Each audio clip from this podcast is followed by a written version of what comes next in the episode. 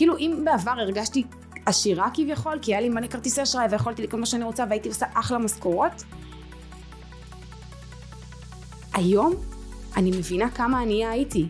כי היום כשאני מנהלת נכון את הכסף שלי, ואני לא מבזבזת מלא כסף בסופר, ולא כל פעם שאני נכנסת, עוצרת שנייה לתדלק בתחנת דלק, אז אני נכנסת ל-Yellow ו- וקונה לי קצת, אה, קצת הרבה שטויות לדרך. היום אני מנהלת את הכסף שלי בצורה טובה, ואני מרגישה שאני יכולה להוציא הרבה הרבה יותר.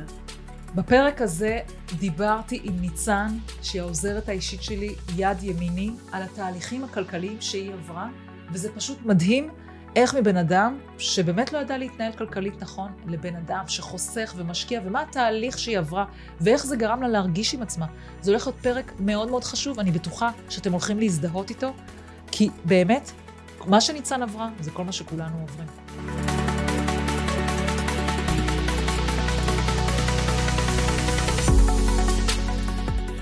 אז ניצן, איזה כיף ש... שהגעת לפודקאסט שלי, אני נורא מתרגשת. הסיבה שאני מתרגשת, כי את ממש יד ימיני כבר איזה שנתיים, משהו כזה. כן. ואני לא זזה בלעדייך, ונהיינו לא כבר... לגמרי לא יכולה. כאילו, אני תמיד אומרת שאת המנכ"לית תכלס ואני הפרזנטורית. אני באמת מרגישה ככה, מרגישה מאוד מאוד חיבור מאוד מאוד uh, עמוק אלייך. ואני רוצה קצת שככה, אה, חיבור בינינו ככה יצא פה קצת בפרק וקצת, uh, כשהצופים והמאזינים קצת יבינו מה, מה זה אומר. את בעצם uh, העוזרת האישית שלי, את בעצם עושה כמעט את כל התפקידי רוחב בחברה, בעצם אה, מנהלת את צוות המכירות, אה, עושה את כל פעילות האדמיניסטרציה, בעצם עוזרת לי בכל מה שאני צריכה, והאמת היא שבזכותך ככה הצלחתי לצמוח. אולי באיזה פרק אנחנו נדבר על צמיחה של עסק, וכך הצלחתי לצמוח. ואני רוצה קצת שהצופים יכירו אותך, הצופים והשומעים יכירו אותך, אז ספרי קצת על עצמך, מאין הגעת, קצת, שיכירו אותך גם, שייהנו ממך גם. טוב, אז אה, מעבר לזה שקוראים לי ניצן, אני בת 37, אה, הגעתי אלייך אה, אחרי דרך אה, ארוכה בעולם התעסוקה בתחומים שונים, מעולם לא חשבתי שאני אגיע למקום כזה שאני אבוא לחברה שמתעסקת בכסף, אנחנו כבר נדבר על למה. אני מגיעה במקור שלי אני מצפת, בת לשני הורים מהממים וארבעה אחי, יש לי עוד שלושה אחים בעצם חוץ ממני, אנחנו משפחה של שישה נפשות ויש לי מלא אחיינים מהממים. אמ, ספרי לי קצת על החיים בצפת, איך זה לגדול אה, בצפת? אה, אני מקווה שצפתים לא יכעסו עליי, כי איך זה לגדול בצפת? לגדול בצפת זה, זה כיף, אה, זה כיף כמו כל ילד. הייתה לי ילדות, ילדות טובה בסך הכל, בתי ספר, חברים, קצת פעילויות אחרי, אחרי בית ספר. אמ, היום אני מסתכלת על צפת בצורה קצת שונה. אה, מה, מה את רואה שונה היום? כי היום כשיצאתי, שוב, זה, זה מהמקום שלי היום, כי היום אני כזה כבר מאוד חכמה, אחרי שנתיים איתך וכאלה, אבל... אה, אבל באמת אני חושבת שיש משהו, אה, יש איזושהי תרבות מסוימת, יש... יש תרבות, יש תרבות uh, של כל מקום, של כל מקום uh, בארץ ואם אני מסתכלת היום מתוך המקום שלי היום אני מסתכלת אחורה אז אני אומרת הייתה לי ילדות טובה והייתה לי סביבה מדהימה שהקיפה אותי אבל בסופו של דבר לא היה לי מקום שילמד אותי את כל הדברים החשובים. אנחנו בטח מדברות על כלכלית, ספרי לי קצת באמת מה... אנחנו מדברים... מה, אה, מה הבנת בכלכלי? אנחנו מדברים גם על כלכלי, כי, כי אני חושבת שבסופו של דבר, אה, אה, בסופו של דבר, את יודעת, זה לא משנה מאיפה אתה מגיע, כולנו אותו דבר וכולי, אבל, אבל יש מקומות שמדברים על זה יותר, ויש מקומות שמדברים על זה פחות, אני חושבת שזה עניין של תרבות, גם קצת באזורי מגורים, כי אנחנו רואים שמן הסתם תל אביב ואזורי המרכז הם מפותחים יותר, ואז גם יש יותר, אתמול למשל דיברתי עם, עם חברה שאמרה לי ש... כשדיברתי איתה אמרתי למה אין חינוך פיננסי בבתי ספר ואז היא אמרה לי דווקא לבת שלי יש הבת שלה בכיתה ד' ויש להם חינוך פיננסי בבית ספר היא גרה בהוד השרון. אה, אז כן במקומות שהם פחות אזור המרכז יש הרבה פחות נגיעה לנושא הכלכלי. לא דיברתם על כסף אף פעם בבית? זה לא היה אישיו? אני חושבת שאישיו היה כסף ברמה של יש כסף או אין כסף. אה, זה היה אישיו. אני חושבת שמעולם מעולם לא דיברו איתי ואני רוצה רגע לומר אני אוהבת את ההורים שלי ואני גאה בהם והם חינכו אותי מדהים. אבל שוב זה כמו שאמרתי זה עניין של תרבות. הם גם כן מגיעים מעולם שמעולם לא חינכו אותם על כסף אף אחד לא דיבר איתם אף אחד לא לימד אותם איך לנהל את הכסף. אה, וגם אותי אף אחד לא לימד לנהל כסף. גם אותי אגב ניצן אני חייבת לומר לך אני גדלתי במקום אחר אבל גם אותי אף אחד לא דיבר על כסף. אני חושבת שזה משהו שבה בדור הקודם בכלל לא היה אישיו, כלומר לא היו מדברים על כסף בכלל, זה לא משהו שהיו מדברים נכון. עליו בבית. גם אצלי לא דיברו אף פעם בבית על כסף. אני לא ידעתי כלום להתנהל כלכלית. זה נכון כי, כי אני, אני, אני גם מרגישה את זה היום כשאני מדברת עם אנשים, אם אני מדברת עם אנשים צעירים אז אני יכולה לשמוע אנשים צעירים שאומרים תשמעי אני יודע שאפשר לעשות יותר כסף ואני רוצה ואני שואף ופה ושם ואנשים מבוגרים הם הרבה יותר הססניים הם הרבה יותר הם פחות הרבה פחות מודעים קודם כל לאפשרויות אה, אני מדברת איתם על קסם כזה, סבבה, אנחנו רואים טוב, אנחנו עובדים, אנחנו מתפרנסים, אה, יש משכורת. אה, אבל רגע, אני רוצה לשמוע אצלך. רגע, גם אני יודעת שאצלך את עברת תהליך מסוים, היום את כבר מקום אחר לגמרי. ספרי לי קצת על התהליך הזה, כאילו, באמת, על ההתנהלות הכלכלית שלך, לפני, השינוי ואחרי. אז, אז אני חוזרת רגע באמת למקום הזה, שאני חושבת שזה באמת מגיע משם. מעולם לא למדתי לנהל כסף.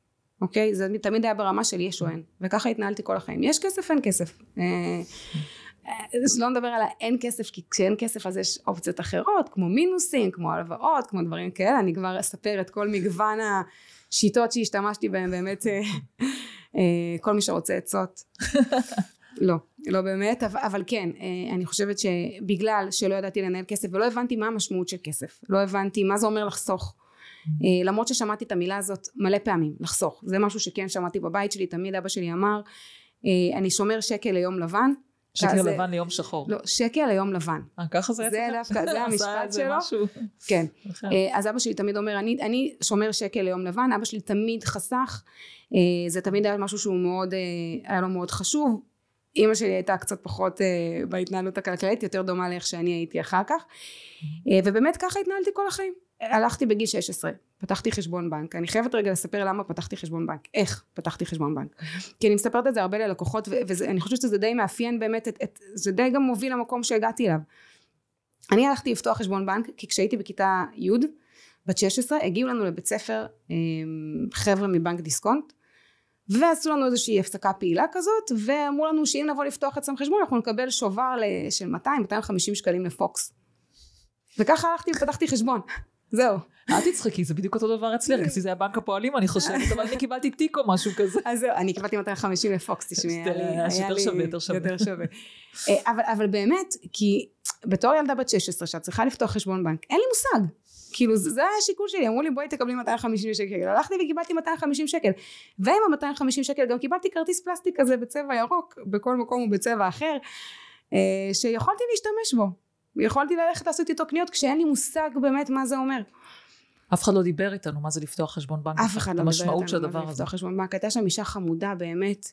הלכתי עם אימא שלי באותו יום, היא הייתה מהממת, היא ילדה עם אימא שלי באותו יום כש, כשאני נולדתי, יש לה ילד שנולד בדיוק באותו יום כמוני, וזה היה מאוד נחמד ומאוד נעים, אבל בסופו של דבר, אה, אה, זהו, שם זה נגמר. Mm-hmm. אחר כך כאילו התחלתי לנהל סוג של לנהל אה, חשבון בנק או, או לנהל אה, כסף שלי כשאין לי מושג באמת איך לעשות את זה. מתגלגל, מתגלגל כן, ביום יום, להתגלגל. לא אז, לחשוב על זה בכלל. אז כשהייתי צעירה, כשהייתי ב-16-17 אז הייתי אומנם תיכון וזה ו- והייתי עובדת קצת בחופשים אז, אז פה לא היה לי יותר מדי, אה, לא היה פה יותר מדי משחק, לא נכנסתי למינוסים, היה פה מעט מאוד כסף. Mm-hmm. הבעיה התחילה כשבגיל 18 אני יוצאת, מסיימת ללמוד, יוצאת לעולם מה שנקרא. Mm-hmm. אמ, ואני אמורה להתחיל לנהל תקציב אני, אני, אני בשירות לאומי אני גרה בדירת שירות. אמ, שאני צריכה לקנות לעצמי דברים יש אמנם קצת תקציב לאוכל אמנם עבדתי, עבדתי גם בפנימייה אז, אז היה לי אוכל רוב הזמן והיה לי דברים אבל עדיין לא ידעתי לנהל את התקציב שהייתי מקבלת משכורת שאז הייתה גם מאוד מאוד גבוהה בתור שירות לאומי קיבלתי משכורת של אלף שקלים mm-hmm. בתקופה שאז כולם היו מקבלים 600 700 כזה mm-hmm. וכבר מאז באותה תקופה הייתי מקבלת משכורת של אלף המסגרת שהייתה בסביבות האלפיים שלושת אלפים שקלים ואיך תפסת מסגרת? כאיזושהי מתנה שנותנים לך. מה זה, מה זה מסגרת? מסגרת זה כמה כסף אני יכולה לבזבז. בדיוק. זה... בלי לעצור באפס, כאילו אני לא, יכולה לבזבז אין, אפילו אין, את לא, המסגרת. זה בדיוק העניין. נכון. מה זה מסגרת? מסגרת אומרת, שמי, את יש לך את הכסף שאת מרוויחה מהמשכורת כל חודש ויש לך עוד כאילו מינוס את יכולה את עדיין יכולה אם אז, אז המסגרת שהייתה 3,000 שקל אז עדיין יש לי עוד 3,000 שקל אז כאילו בוא לעשות. נתעכב על זה, כי אני רואה הרבה לקוחות שחושבים אותו דבר עד היום. זאת אומרת, אם יש לי מסגרת של עשרת אלפים שקל, יש לי עוד מתנה שהבנק נותן לי עוד עשרת אלפים שקל שאני יכולה למשוך. נכון. אבל זו טעות גדולה, כי על הכסף הזה משלמים הרבה מאוד. כלומר, אנחנו צריכות להיעצר באפס, וגם את... לא, לא הבנתי את זה לא הבנו ואני רוצה רגע להתעכב על זה, כי הרבה לקוחות גם לא מבינים את זה היום. האפס הוא הקו שמה שיש לך. מתחת זה צריך להיות מקרה סופר סופר חירום, כאילו את לא עוברת אותו, אלא אם כן, אני צריכה משהו דחוף. אז כאילו- הי- היום אני יודעת את זה, בעבר זה באמת, זה באמת הייתה, זה פשוט היה באמת עוד מתנה. עוד, עוד, עוד תקציב שיש לי, עוד כסף שיש לי. וככה התנהלתי כל החיים. אמ, וכשהייתי באמת צעירה, והמסגרת שלי הייתה 3,000 שקל, אז אני זוכרת שתמיד הייתי על הקשקש. מה זה על הקש- על הקשקש וקצת יותר למעלה, זה תמיד אה, 2,990. כזה, כן 2,990 ולכיוון השלוש וחצי אפילו, ושיחות טלפון עם הבנקאים שלי והכל, ואני אסגור את זה בחודש הבא וכולי. כן. אמ, וככל שגדלתי, סיימתי את השירות לאומי, אה, התחלתי לעבוד, שכרתי דירה, אחר כך הלכתי ללמוד, אה, ואז עברתי גם למרכז וגם שם שכרתי דירה, וככל, ככל שהשנים עברו, המשכורת שלי עלתה. אה, וככל שהמשכורת שלי עלתה, כך גם, עלה- גם המינוס שלי עלה. בדיוק, נתנו לך יותר מסגרת אשראי. נתנו לי יותר מסגרת. בדיוק, קיבלתי עוד מתנה. זה בדיוק, בדיוק המקום של קיבלתי עוד מתנה שהיום אה, אני כבר לא מרוויחה אלף שקל בחודש אה, אני מרוויחה היום כבר עשר ושתים עשרה ושלוש עשרה אלף שקל נטו בתור בחורה רווקה כשאין לי כאילו אין לי באמת אה, יש קצת יש שכר דירה יש רכב אבל בסופו של דבר בואי 13 אלף שקל נטו לבחורה רווקה עם השכירות שאז הייתה זה לא היה בתקופה של היום ועם החזקת רכב וכולי זה יכולת עדיין לא היה לחסוך הגיוני בוכטות, ובתכלס לא... בוכטות. ובתכלס לא חסכת. יכולתי לחסוך בוכטות היום כל פעם שאני מסתכלת על זה אני אומרת יואו עכשיו כאילו קניתי את הבית קניתי בית לפני איזה שלושה חודשים ואני אומרת איזה בית קניתי יכולתי כבר להיות עם שלושה בתים יכולתי להיות כבר עם כאילו אם באמת נכון. הייתי יודעת לנהל את הכסף ולא כי, כי, כי איזה קסם זה לא כי אני אומרת יכולתי להיות עם שלושה בתים כי, כי יש אנשים אחרים כי אני מסתכלת היום על איך שאני מתנהלת היום ואני רואה נגיד היום איך שאני מצליחה לחסוך מתוך המשכורת שלי אה, כשאני מנהלת בית ואני מסתכלת אחורה ואני אומרת כאילו אה, אה, לאן הלך כל זה הזדהות מלאה. אצלי, Mm. אני בדיוק אותו דבר. 20 שנה אני מסתכלת אחורה, עד שהצלחתי לעבור את השלב להתנהל עם כסף, זה היה מחסום מאוד גדול. הסתכלתי 20 שנה אחורה וחייתי, אבל לא היה לי כלום. כאילו לא חסכתי כלום, היה לי פה, מה, 20-30 אלף שקל גם על קצה המינוס. כאילו, שתביני, עוברים חיים שלמים, 20 שנה, אני עשיתי את השינוי שלי עשיתי בגיל 42. כאילו התחלתי לעבוד על דת בגיל 20, כבר הייתי אשת קבע וכל הדברים האלה. ובקבע גם, יחסית לאז, את מרוויחה המון כסף, וגם הייתי רווקה. כאילו, איזה הוצאות יש לך? בואי, נכון. כאילו, כלום וכלום. יכולתי לחסוך כל חודש בטוח איזה 5,000-6,000 שקל ככה, כמו כלום. אבל למי את המודעות הזאת? נכון זה חבל, אבל, זה- אבל אנחנו לא שם, אנחנו מסתכלות ואמרו, מבינות שעשינו כן, טעויות. כן אני יכולה לבכות עוד הרבה. על מה עשיתי וכולי אמרתי אה, אמרתי שאני אספר על כל הדברים שעשיתי אז אני רוצה רגע לספר אני רוצה להתעכב שנייה על הדברים שעזרו לי לחיות בצורה הזאת כי אני חושבת שזה משהו חשוב כי זה כאילו כן.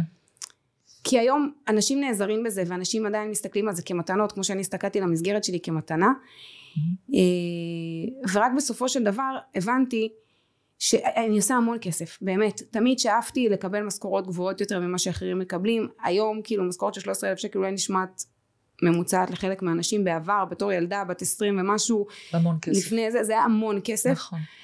אמ, ורציתי עוד דברים. רציתי הרבה מעבר למה שזה. עכשיו מה זה הרבה דברים? אני, אני, אני חייבת רגע להתעכב על הרבה דברים. כי היה לי אשראי ביד היה לי כמה, כמה כרטיסי אשראי.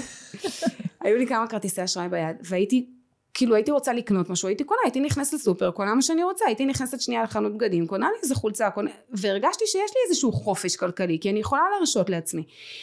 אבל כשרציתי נגיד כשכל החברים שלי טסו לחו"ל ורציתי לצאת איתם פתאום אמרתי רגע סבבה נכון אני יכולה לקנות לעצמי את הפלאפל כל יום אני יכולה לקנות לעצמי חולצה פעם ב אבל אני רוצה לצאת עם חברים שלי לחו"ל אין סיכוי והרגשת מחסום. כאילו פה פתאום הרגשת מחסום. כן. איך הרגשת עם דבר כזה? אה, תראי זה לא פשוט אה, זה לא פשוט במיוחד היום כאילו אני אומרת היום אני מסתכלת על הדברים בצורה אחרת, אני כבר באיזושהי נקודת מבט של בן אדם בוגר, ואני אומרת, אז מה, אני לא טסה לחו"ל. אבל אז בתור אה, אה, בחורה צעירה, כשכל החבר'ה טסים, וזה משהו כזה שכל החברים שלך טסים, וחופשה מגניבה וזה, ואת פתאום כאילו עומדת במצב שאת אומרת, אה, וואלה, לא יכולה לאפשר לעצמי. אני לא יכולה. אני לא, וזה מבאס. זה כאילו, זה מבאס אה, אה, ברמות מאוד גבוהות אז באותה תקופה, בפרופורציות שהיו לי אז באותה תקופה, ביחס שהיה לי. אה, זה, זה, זה היה החברה שלי, אוקיי? זה היה מה, ש, מה שאפיין אותי בסופו של דבר, החברים שהייתי איתם, ו- ו- והרגשתי שונה. עם הידע של היום, מה, איך היית עושה את זה אחרת? ניקח את התקופה הזאת, באמת, נגיד שרציתי לנסוע לחו"ל, ומצד שני קנית חופשי בסופר, מה היית עושה אחרת מהידע שלך היום? כדי כן להיות וואי. בצ... בחבר'ה, מה שנקרא. היום, היום אני, זה כל כך שונה. זה כל כך שונה, כי היום אני, אני מבינה, כאילו אם בעבר הרגשתי עשירה כביכול, כי היה לי מלא כרטיסי אשראי ויכולתי לקנות מה שאני רוצה והייתי עושה אחלה משכורות, היום אני מבינה כמה ענייה הייתי. כי היום כשאני מנהלת נכון את הכסף שלי, ואני לא מבזבזת מלא כסף בסופר, ולא כל פעם שאני נכנסת, עוצרת שנייה לתדלק בתחנת דלק, אז אני נכנסת ל-Yellow ו- וקונה לי קצת, אה, קצת הרבה שטויות לדרך. היום אני מנהלת את הכסף שלי בצורה טובה, ואני מרגישה שאני יכולה להוציא הרבה הרבה יותר. אני, אני אגיע רגע לתקופה שעשיתי את השינוי, בסדר? כי Mhm. ניסיתי לעשות שינוי המון. המון זמן, באמת. כל החיים שלי זה נורא תסכל אותי שאני במינוס. כאילו, מה זה נורא תסכל אותי? זה כזה ישבתי כזה, למה אני במינוס, וזה מפריע לי, וכשחשבתי על דברים גדולים, אז זה הפריע לי, אבל גם אחרי שלא יכולתי לצאת עם החברים שלי לחופשה, זה לא גרם לי לעצור. זה לא גרם לי. האמת היא שאני חייבת להגיד לך, אם אני חושבת על התקופה שלי, כמו שאת מתנהלת, גם אני התנהלתי, לא הפריע לי. זה אפילו יותר גרוע, זה אפילו לא הפריע לי. באותה תקופה. זה לא הפריע לי ביום יום, אבל כשהייתי רוצה פתאום לקנות משהו גדול, כמו נגיד כזה דבר, כשחברים שלי טסים לחו"ל, אה, זה מבאס. זה, זה נכון. כאילו, אז, אז זה כן יושב כן. לך, כי את אומרת, רגע, למה כולם כן? ואני גם מרוויחה הרבה יותר מהם. בדיוק, בדיוק. בואי, אני הרווחתי פי זה. שתיים מהם. בסדר? אה, ותמיד הרגשתי שאני כאילו בצד המסכן יותר. למה כולם יכולים ואני לא? אה, ואני מרוויחה יותר מהם ואני עובדת מאוד קשה, באמת עבדתי שעות, עבדתי מהבוקר עד הלילה כל יום. מהיכרותי איתך, אני, ברור לי שעבדת שעות. זה קורה גם היום, היום זה יותר מתוך מקום של, כיף וזה, אה. אבל, אבל בקיצור, הרגשתי כביכול עשירה, בסדר? כי, כי היה לי חופש מסוים, למראית עין, אבל זה לא הבנתי. עין. אבל בפועל כשהסתכלתי על המציאות, כשהייתי צריכה להתמודד עם המציאות, כשרציתי לקנות לעצמי מחשב נייד, בסדר? לא יכולתי. אז מה היה הנקודה שעשית שינוי שאמרת די, עד כאן? מה גרם לך פתאום להשתנות? איך עשית את זה? זה לא פשוט. יואו, זה עבר מלא החלטות על שינוי. זה עבר מלא, מלא. החלטתי שאני עושה שינוי מלא פעמים. אני זוכרת כמה פעמים התקשרתי לבנק, או הגעתי לבנק, והייתי אומרת לבנקאי, תקשיבי, אני חייבת הלוואה, בואי נסגור רגע, יש לי מינוס, יש לי עוד הלוואה קודמת, בואי ניקח שנייה איזושהי הלוואה, נסגור את המינוס, אה, וזה תמיד היה כאילו לקחת הלוואה שתכסה גם את המינוס, גם את ההלוואה, ותשאירי לי עוד קצת, כי תמיד אמרתי לעצמי, אני משאירה לי גם עוד קצת כדי שאני אתנהל איתו, ומשם אני אמשיך להתנהל כל חודש רק עם מה שיש לי. וזה אף פעם לא קרה. החלטתי, החלטתי, סגרתי, לקחתי הלוואות וכולי. אה, זה לא קרה, בגיל 28 כבר לקחתי הלוואה של 100 אלף שקל. כי כאילו לא שינית התנהלות, סתם לקחת הלוואה על הלוואה, ולא לא שינית, לא, לא השתנה לך משהו בלב, לא. ב- בהתנהגות לא. שלך, כלום, כאילו המשכת אה, כאילו רציתי את זה בראש, רציתי את זה כן, בראש, אבל... אבל לא, לא, היית, לא היה פעולה, נכון? כאילו רק נכון. חשבת על זה, נכון. המשכת להתנהל לזיז. הייתה פעולה, לקחתי, לקחתי הלוואה, מבחינתי כן. זאת הייתה הפעולה, לקחתי הלוואה, סגרתי את המינוס, אמרתי זהו, עכשיו, יאללה, אני. עכשיו אני אסתדר, עכשיו אני בדיוק. אלמד- אתנהל יותר טוב. עד פעם הבאה. בדיוק, עד הפעם הבאה. אה, אז אני בגיל 28 לקחתי הלוואה של 100 אלף שקל, אני יכולה להגיד לך שבפועל זה לא נעצר שם. לא תגידי שלקחתי הלוואה של 100 אלף שקל, אמרתי טוב, המשכתי באותה צורה. בגיל 33, הייתה- 33 הייתה הפעם הראשונה שיצאתי עם מינוס באופן סופי. אה, גילוי נאות זה לא היה איתך. אז טוב, מההיכרות שלי איתך, אני יודעת שעשית שינוי מאוד מאוד אה, גדול, את כבר לא כמו שהיית אז. אחרת לא היית מקבלת אותי לעבודה. בדיוק. הייתי צריכה לשאול אותך באמת על השאלון כלכלי כזה. כשהגעת אליי. כאילו, איך את מתנהלת? לא, אז מה גרם לך היית- אם בעצם? הייתי יודעת איך אני, איך אני, לא, לא כשהגעתי, עובדות. כנראה שכן. דווקא הייתי. לוקחת אותך, כי בדיוק את, דווקא להפך, זה מקום בעיניי, גם אני באתי מהמקום הזה, כאילו באחד הפרקים אני אספר את זה באמת. אני גם באתי מהמקום שלא ידעתי איך להתנהל כלכלית, בגלל זה אני מאוד מתחברת למה שאנשים עוברים ואיפה הם נמצאים. ואני חושבת שמקור הכוח שלך באמת, כי את המון מדברת עם הלקוחות שלנו, mm-hmm. ואנשים שרוצים ככה ומתעניינים, זה באמת להבין אותם, כאילו את לא באה מאיזה מגדל שנולדת עם כפית אה, זהב בפה, את באת נכון. מהמקום שלהם. ואני רוצה לשמוע, אבל כאילו, מה שבעיניי יעורר את ההשראה זה כאילו, אוקיי, אז כאילו, למה לא המשכת להתנהל ככה? מה הבעיה? כאילו, בסדר, אז לא נסעת לחו"ל, אבל כאילו, חיית, בכל זאת נהנית, כאילו, למה להשתנות? אז זהו, שלא נהניתי. חייתי כאילו, את יודעת, חייתי, חייתי. כשרציתי ליהנות באמת, רציתי עכשיו לצאת לבלות, רציתי לקנות לעצמי מחשב נייד, רציתי, לא יודעת, באמת, דברים גדולים כמו, שהם מעבר ל-100, 150, 200 שקלים, שאני יכולה עוד לגייס באשראי, אפילו פחות מהמסגרת. יש מקום בוא, בתור אחת שניסתה ומכירה את כל השיטות אה, להתגבר על זה, יש, גם כשאת גומרת את מסגרת האשראי, סכומים קטנים את עדיין יכולה לגייס. אני מבקשת את הטיפים האלה. לא, זה בדיוק, זה בדיוק נכון, אבל כל הטיפים. נכון. שאני, אני חשוב לי להגיד אותם, כי, כי אני יודעת נכון. שלא רק אני משתמשת בהם. בסדר? היה לי ויזה אקטיב, מה זה המצאה כזאת של ויזה אקטיב, שאמרו לי, פרופו מתנות, תגעצי כמה שאת רוצה, את תבחרי כמה לשלם בחודש. אוי, זה הדבר הכי גרוע ever. זה ריביות, כאילו רצח לאור יום. זה לא ריביות לא רצח. גם אני לקחתי את זה. רק אחר כך לא קלטתי כמה שילמתי על זה. אבל באמת, כאילו, אז אז הרגשתי כביכול, הרגשתי כביכול עשירה, אבל, אבל בפועל באמת הייתי ענייה. אמ, ואחרי הרבה הרבה באמת אמרתי, ניסיתי, ניסיתי לשנות את זה מלא פעמים, קיבלתי החלטה שאני משנה את זה מלא פעמים. התחלתי להסתכל, אפילו כתבתי לי כל מיני הוצאות, הייתי שומרת חשבוניות וכותבת לי בטלפון, היום הוצאתי ככה וככה. Hmm. ואולי היה מקום שאני אני אפילו לא יכולה להגיד לך מה בדיוק גרם לשינוי הזה כאילו אני חושבת שזה אוסף של כל מיני דברים בדרך שכל מיני של ההרגשה של האכזבה שלי כל פעם שאני רוצה משהו משהו ואני לא יכולה להגשים אותו mm-hmm. של להסתכל על אנשים אחרים ולהגיד לא יכול להיות שהם חיים הם מרוויחים פחות ממני אני שוב מציינת את זה אני הרווחתי משכורות מאוד מאוד גבוהות mm-hmm.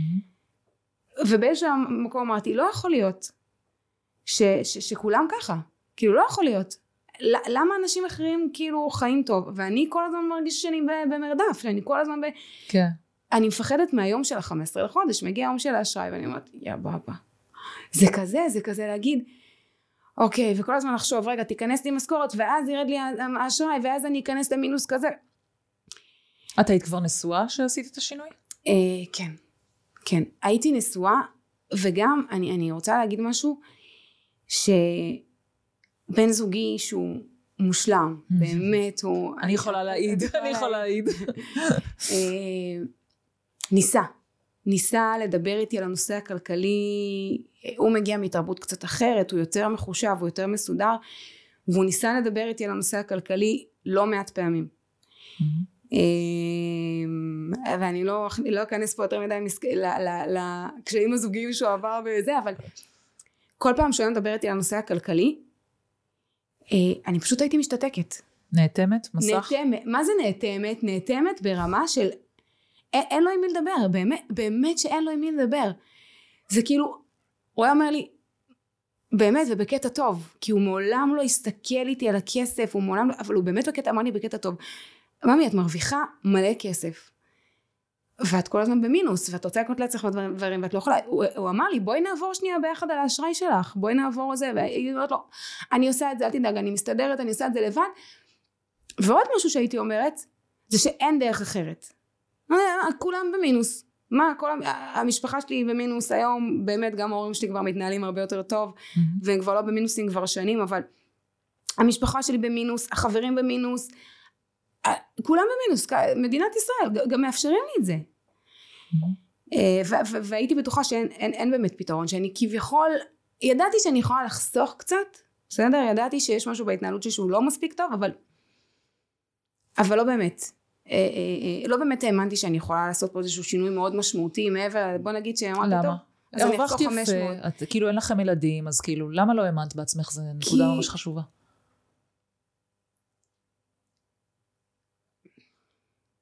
זאת שאלה טובה. למה לא האמנתי בעצמי. אמ, אז אני, אז לא, לא אמרתי שאני לא מאמינה בעצמי. אז מבחינתי היום אני יכולה להגיד לך אחרי תהליך שעברתי ש, שאני יודעת שלא האמנתי בעצמי אבל אז זה כאילו היה אי אפשר זה, זה כאילו, תסתכלו, כאילו היום יש את יוקר המחיה שאנחנו רואים אותו בקיצוניות, אבל תמיד היה יוקר מחיה, נכון? נכון. ואמרתי, הדברים יקרים, ויש לי רכב, ויש לי שכירות, וגם למדתי מקצוע שלצערי לא הכניס לי הרבה כסף. אה, כאילו אמרתי, בסדר, אז, אז עשיתי דברים אחרים כדי להכניס באמת את הסכום שקיבלתי, אבל כאילו אמרתי, זה החיים. זה כאילו סוג של אה, גם שילוב של, אני שואלת, כאילו, זה גם סוג של שילוב של ייאוש, פלוס כולם מסביבי חיים ככה, אז כאילו... את יודעת לשים את הנקודה? אמ, מה, איך הרגשת? אני חושבת שיש פה הרבה מקום של כולם חיים ככה, של, של אני כמו כולם, בסדר? אני כמו כולם. אה, ושאי אפשר לנצח את המערכת? אי אפשר להגיע למצב אחר? וכאילו, תשמעו, ועוד משהו, איזושהי אמירה שתמיד כאילו, זה, היום אני שומעת אותה ו- וזה מעצבן אותי היום לשמוע אותה, אבל עשירים זה רק בני עשירים. בסדר? אנשים מסודרים זה אנשים, אפילו לא, לא ברמה של עשירים, להיות באמת מלא בכסף, אבל להיות מסודר, זה כי ההורים שלהם עוזרים להם, זה כי חינכו, לימדו אותם, זה כי היה להם כל מיני אופציות. זה משהו שלא האמנתי שהוא נחלת הכלל. אוקיי? ש- שגם מדהים. אני יכולה. אני חושבת שהרבה אנשים עכשיו אה, הזדהו איתך שהם שומעים את זה. אני חושבת שהרבה אנשים חושבים כמוך. כאילו בתקופה ההיא. תראי, אני, אני, אני מקווה שבעקבות הפודקאסט הזה, את יודעת שלא קל לי, לא, לא קל לי לשבת פה. ו... אבל אני באמת מקווה שבזכות זה שהם ישמעו את הסיפור שלי, גם את המקום שהוא, שאני בטוחה שהרבה אנשים יכולים להזדהות איתו, אה, כי זה, זה המקום שאני הייתי, הייתי בהזדהות עם, עם האנשים הלא נכונים, מהמם. אה, אבל אני מקווה שהם גם ישמעו את החלק, את החלק שאני רוצה לדבר עליו עכשיו, מהמם. זה את החלק הזה שפתאום קלטתי שאפשר. ולא רק שקלטתי שאפשר, אז היה את המקום הזה שאחרי הרבה זמן שאורי אה, אמר לי בואי נעבור ונעשה וכולי ובאמת סבל פה שתיקות ארוכות וקשות. אה, יום אחד אמרתי כמו שאמרתי בכל הפעמים הקודמות יאללה אני, אני, אני עושה את זה אני יוצאת מהמינוס. אבל היה שם משהו אחר. אה, היה שם משהו אחר אה, שהוא היה מעבר לה, להגיד אני עושה את זה. אה, כי לא סתם התקשרתי לבנק ולקחתי אה את יודעת מה? אני יכולה גם להגיד בעצם עכשיו כשאני חושבת על זה ואני ממשיכה לעשות את זה אני יודעת מה היה אולי איזושהי נקודה שיכולתי להמשיך אבל התק... רציתי רציתי ל- לכסות את המינוס. היה לי מינוס שוב אחרי כבר מיליון מינוסים אחרים והתקשרתי לבנק והם לא הסכימו לתת לי הלוואה. אחרי הרבה הלוואות שלקחתי ואת יודעת מה? לא רק לבנק התקשרתי. אני זוכרת באותה תקופה שאמרתי אני חייבת לסגור את המינוס אני לא זוכרת אם רציתי לקנות משהו משהו אבל אמרתי אני חייבת לסגור את המינוס כי, כי כבר זה היה בחריגות שהטרידו אותי. והבנק הבנק שלי לא היה מוכן לתת לי הלוואה. התקשרתי לבנקים אחרים לנסות לקבל הלוואות חיצוניות. והם עשו לי איזה שאלו אותי כל מיני שאלות ועשו כנראה איזושהי בדיקה במערכת האשראי שלהם בנתוני לקוח או משהו ולא אישרו לי. לא אישרו לי הלוואה. עכשיו אני פתאום נזכרת בזה יואו. וזה מעצבן, נכון? זה כאילו מעצבן. לא אישרו לי הלוואה משום מקום ואמרתי איך אני יוצאת מהמצב הזה זה עצבן אותך או שמה התחושה שעלתה לך? קודם כל זה עצבן אותי כי אמרתי זה עצבן אותי שהבנק שלי כן. לא נתן לי הלוואה אמרתי אבל אני יודעת שבנקים אחרים נותנים הלוואות והם לא נתנו לי והבנקאית שלי שהיום אני מעריכה אותה על זה אמרה לי לא אני לא מאשרת לך הלוואה ולא מעבר לזה שזה עצבן אותי שאמרתי כאילו למה הבנק שלי לא מאפשר כשבנקים אחרים לא. אני, אני זוכרת ש, ש, ש, שהייתי הייתי בלחץ.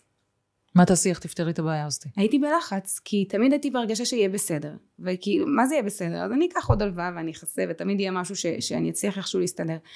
וכאילו באותו רגע לא היה לי איך להסתדר יותר כאילו בסוף, בדיעבד אפשר להגיד שהבנק הציל אותך מעצמך, אבל באותו רגע לא רואים את זה ככה. הבנק הציל אותי מעצמי באותו רגע הייתי מאוד מתוסכלת כן. הייתי מאוד חרדה כאילו מה אני עושה? מה אני עושה? אני כאילו באמת גם באחד שלא מכירה יותר מדי בנקים לא מכירה יותר מדי זה אמרתי אמרתי עוד שניה מגיעים אליי הוצאה לפועל. עוד שניה מעקלים לי את החשבון בנק. אני, אני כאילו איך אני ממשיכה לחיות?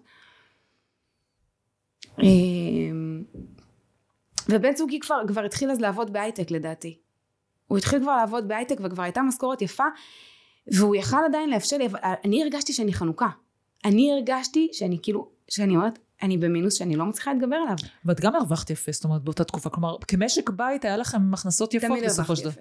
זהו, את מבינה? כאילו זה... תמיד הרווחתי. יש תמיד את החוסר הלימה בין מה שיש בפועל. כאילו, בפועל מצבך, כאילו, הכלכלי היה יכול להיות הרבה הרבה יותר טוב. והיה לך mindset כאן, מה שאני קוראת לו מיינדסט של עוני. אה, זה לגמרי mindset של עוני. זה לגמרי mindset של עוני. אגב, הייתי, אני, אני כל הזמן אומרת את זה, והייתי מחליפה טלפון כל שנה. כל שנה הייתי קונה טלפון חדש, אבל זה טלפון שהיה פשוט מחולק לתשלומים, אז הייתי אומרת, מה אכפת לי? עוד כן, עוד בדיוק. 120 שקל בחודש. בדיוק. אה, ואני באמת אה, מוקירה ומעריכה ומעריצה את אותה בנקאית מהממת שהייתה לי, שאמרה לי, אני לא נותנת לך הלוואה. ואז אמרתי, אוקיי, טוב, צריך להבין מה אני עושה פה. אה, הייתה לי גם הלוואה קודמת, שלקחתי הלוואה בגיל 28 של 100 אלף שקל, באותה תקופה נשאר שם עוד איזה 70 לדעתי. והיא אמרה לי, אני לא נותנת לך הלוואה. ואמרתי לה, אולי נמחזר, אולי זה כל מיני מושגים שבמקרה שמעתי, לא היה לי מושג מה זה. אמרתי לה, בואי נמחזר את ההלוואה, בואי נקרא... ואז אה, אמרתי לה, טוב, תקשיבי, אני, אני, חייבת, חייבת לפתור את זה איכשהו. ואז היא אמרה לי משהו. היא אמרה לי, תשמעי, אני מוכנה לארגן לך הלוואה. אבל אני נותנת לך הלוואה בסכום, אז רציתי הלוואה של איזה 60-70 אלף שקל, אמרתי, נותנת, לך 35 אלף שקל הלוואה, שזה מה שאת צריכה כרגע, אני הסתכלה על הנתונים שלי. אבל היא אמרה לי עוד משהו, היא אמרה לי, אני נותנת לך את ההלוואה הזאת בתנאי. אני סוגרת לך את, המס... אני סוגרת לך את המסגרת בבנק, את... לא תהיה לך יותר אפשרות למינוס, לא משנה מה, אין לך. אני מבטלת לך את כל הכרטיסי אשראי, אני משאירה אותך רק עם כרטיס, היא רצתה לבטל לי גם אותו, אבל צריכה, אמרתי לה, תשמעי, אני צריכה גם לתשלומים, את יודעת, חברות פלאפון וכאלה, כן. זה. אז היא אמרה לי, אני מבטלת לך את כל הכרטיסי אשראי. עכשיו, מה זה מבטלת? זה לא היא אמרה לי, תקשיבי, תתקשרי לבטל אותם. זה היא פשוט הייתה איתי, באמת, אני, אני לא יודעת למה היא עשתה את זה. אני, אני, אני באמת לא יודעת למה, כי אני אומרת, אה, למה שבנקאית תעשה כזה דבר? זה גם הפוך, זה הרי בנק הוא מקום מסחרי. תחשבי נכון. שהבנקאית כאילו מקבלת מתוגמלת על זה שבעצם היא או נותנת עוד אשראים ועוד הלוואות, כאילו מעודדים אותנו לקחת את הדבר הזה. זה אולי גם נדבר באיזה פודקאסט על הנושא של עידוד המערכת הבנקאית לקחת אה, אני הלוואות. יכולה להגיד, והנה, היא הצילה אותך, זה, הצילה זה, אותי. זה משהו אחר. אבל זה בדיוק הדבר. שעצבן אותי, כי ידעתי שיש לי חבר שהוא נמצא בבנק אחר, שנותן לו עוד ועוד ועוד ועוד. היום אני, היום הבן אדם הזה נמצא כבר בפשיטת רגל וואו. וכולי, אבל לא. משנה, נתנו לו עוד הלוואות, ולמה לי לא נותנים? וואו. עכשיו, אז לא רק שהיא אמרה לי, היא אמרה לי, את צריכה לסגור את האשראי, היא הייתה איתי על הקו, היא התקשרה איתי בעצמה לכל שיחות, לישראכרט, לוויזה, לאמריקן אקספרס, לא יודע כמה כרטיסי אשראי זה היה לי, חיצוניים, זה לייפסטייל, כל מיני, לא לייפסטייל, איך קוראים להם? של, כן. זה. והיא התקשרה איתי לחברות האשראי, היא אמרה להם תקשיבו, אני כרגע העברתי לה כסף לחשבון, אתם עכשיו גובים את כל התשלומים העתידיים שקיימים, הכרטיס הזה לא פעיל יותר, היא סגרה לי את הכרטיסים, היא השאירה אותי עם כרטיס אחד. אה, היא עשתה לי בית ספר, עשתה לי בית ספר ואני מודה לה על זה, כי, כי, כי כל עוד הרגשתי שיש לי את האפשרות, השתמשתי השתמשת בה. בה. כן. תגידי, ואיך באמת, אז בואי נרוץ רגע קדימה. אוקיי, עשתה לך את כל הדבר הזה. אז היא עשתה לי את זה, ואז אה, אמרתי אוקיי, אה, זה מה יש לי, אז אם אני לא יכולה יותר להיכנס למינוס, אז אמרתי יאללה, אני מתחילה להתנהל במזומן. והחלטתי על סכום, אמרתי לעצמי, אני מוציאה לי אה, 300 שקל לדעתי לשבוע הקצבתי לי, כשאז האשראים שלי היו מגיעים ל-7, 8 ויותר, כן? אבל אמרתי יודעת באיזה קטע, מ-8,000 שקל, אמרתי לעצמי, 3, 300 שקל בשבוע, מזומן. והלכתי ואני זוכרת את, ה, את, ה, את התקופות האלה, את, את, את, את, את כל התקופה הזאת שהייתי בתחילת חודש באמת הולכת ומושכת כסף. והדבר שהכי הפתיע אותי זה שפתאום הרגשתי שיש לי הרבה הרבה יותר. שאני קונה הרבה יותר, אני זוכרת את זה, שכאילו מזה שהאשראי שלי עומד על 8,000 שקל, פתאום אני עם 300, ש- 300 שקל לשבוע. ואני זוכרת שהיה שבוע שיצאתי עם חברה שלי למסעדה, ובאותה תקופה גם הייתי אוכלת בעיקר בחוץ, אני אוכלת בעיקר פלאפלים וזה, את יודעת. אה, ואכלתי פעמיים גם, פעם אחת יצאתי פעמיים, פעמיים אכלתי פלאפל באותו שבוע. ו- ו- ו- ואני זוכרת שבסוף אותו שבוע, זה היה בשבוע הראשון, זה היה אה, כאילו השוק. נשארתי עם כסף. ממקום שאני מגיעה באשראי שלי לבין 6 ל-8 אלף שקל כל חודש, אני מחזיקה 300 שקל ביד, ויוצאת למסעדה עם חברה, ונשארת עם כסף בסוף שבוע. ויותר מזה, גם ב-15 לחודש, את לא בלחץ שמה ירד לך באשראי. 15 לחודש בכלל, מי זכר אותו בכלל? בדיוק. כן, אני, אני יודעת בדיוק, אני, מה שיצא יצא כבר, יצא במזומן שהיה לי ביד. אה, זה מדהים, כי זה מה שאני לומדת את הלקוחות. במיוחד מי שלחוץ כזה, כי אתה רוצה רגע לעשות שנייה דף חדש, כמו שצריך כאילו ריסטארט, זה מה שתעשה. אפילו תקופה מסוימת, חודש, חודשיים, תעבור למזומן, זה ישחרר אותך. כי אתה רואה בדיוק את המזומן, זה לא כמו כרטיס שאתה מגייס, מגייס, ואז פתאום תקבל שוק של הלייף. כי אתה לא שם לב, 20 שקל פה, 100 שקל שם, זה כאילו מצטבר בסוף, בסוף אתה מקבל סוף החודש 15 אלף שקל אה, נכון, גם, אנחנו גם אומרים לעצמנו כל הזמן, מה זה, כמו שאמרתי כשקניתי טלפונים, כל שנה הייתי מחליפה טלפון, והייתי אומרת לעצמי... יאללה, בשוטף. 120 שקל, מה זה 120 שקל בחודש? בדיוק, כלום. אה, ואנחנו באמת לא רואים באמת את הסכומים הגדולים, וכשאני, היה לי את ה-300 שקל ביד, אז פתאום המנהג הזה שהיה לי לרדת שנייה אם אני רעבה עכשיו ואני באמצע יום עבודה ואני יורדת רגע לסופר כדי לקנות לחמניה כי זה כל מה שאני צריכה לאכול לחמניה. Mm-hmm. אז אין דבר כזה זה לא, בחיים לא היה נגמר בלחמניה. זה היה רגע אני אביא קצת שוקולדים לצוות לחמניה ב-200 שקל. קצת, בדיוק לחמניה ב-200 שקל. מכירה את זה.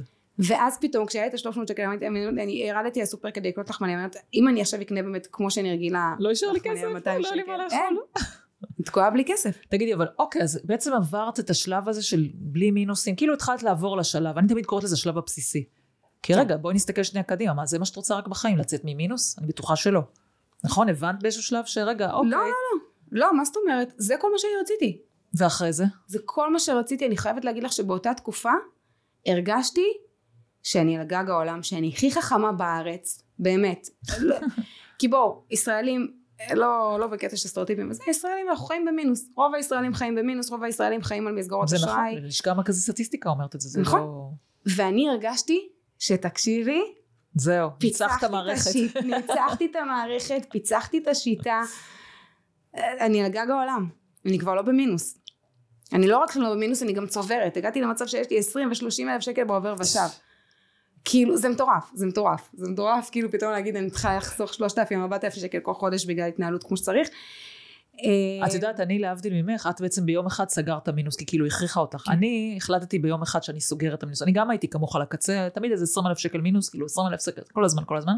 ואני שמתי בתקציב שלי כל פעם איזשהו תקציב בצד בשביל לחסוך ולהוריד את המינוס. ואני לא אשכח את היום, אני כל פעם הורדתי, כאילו נגיד אה, היה לי 20 אלף, אז הורדתי ל-17, ל-16, 15, ככה הורדתי לאט לאט כל פעם את האפשרות שאני לא אחזור חזרה, ואני לא אשכח את היום באמת, שכאילו הורדתי מ-3,000, זה היה כאילו המדרגה האחרונה, מ-3,000 ל-0, וכאילו שוק כזה, כאילו אני על 0. כאילו לא היה לי את זה אף פעם, כאילו מאז אני תמיד על 0, אבל כאילו החלק הזה שאת פתאום לאט לאט מורידה וכאילו את מרגישה כזה גאווה שבאמת ניצחת מערכת, הנה, אין לי אפילו את האפשרות להיכנס למינוס, זה כאילו. מטורף. אני, אני חושבת שגם לא האמנתי שאני אצליח את זה. כאילו בגלל שניסיתי כל כך הרבה פעמים ולקחתי כבר מלא פעמים לקחתי הלוואות וסגרתי כן. וזה אמרתי בסופו של דבר זה? את לא יכולה להיכנס למינוס. רוצה או לא רוצה אני נכנסת למינוס. מה תתמודדי. אבל הצלחת לשמור על זה? כי רוב האנשים גם אם מורידים את המינוס פתאום עוד פעם אה, אז זהו שהייתי בטוחה שאני לא אצליח אבל uh, כנראה שזה נתן לי איזשהו שוק. כנראה שהקטע הזה של את לא יכולה שניסיתי ופניתי מסגרת. גם לכל כך הרבה אנשים ש... מלא חברות אשראי. כל אלה שמפרסמים לך ברדיו בואי תראי בואי תקבלי הלוואה בואי תקבלי ואני אומרת להם בואו תנו לי הלוואה והמצב שלי לא כזה גרוע כן בואי בכל זאת מרוויחה כסף יפה ואולי זה מה שעשה לי את השוק. המסגרת, ומאז... שתקעו לך מסגרת, כאילו אמרו כן. לך זהו, את בתוך המסגרת הזאת גמרנו. טק, סגרו אותך בתוך איזה כלוב. אה, כזה, גם סגרו אותי בתוך, ואני חושבת שגם החוויה של הסירוב הזה, שאני עומדת מול כל הבנקים ואף אחד לא רוצה לתת לי כסף. וואו. באיזה רמה אני? כאילו, איפה זה שם אותי? ברמה שאני רואה אנשים שהם במצב הרבה יותר קשה ממני ונותנים להם הלוואות, ואז אני באמת חשבתי על זה ככה, אמרתי, לא, לא מוכנים לתת לי הלוואה. כאילו, מה, אני עד כדי ככה נהיה, אני... אה, וזהו, ועשיתי את השינוי, והתחלתי. זה לא היה פשוט, כן? זה דרש ממני לחשוב. וזה באמת דרש ממני לחשוב, ו- ו- ולא להתנהל ככה הלאה בבאללה. אה,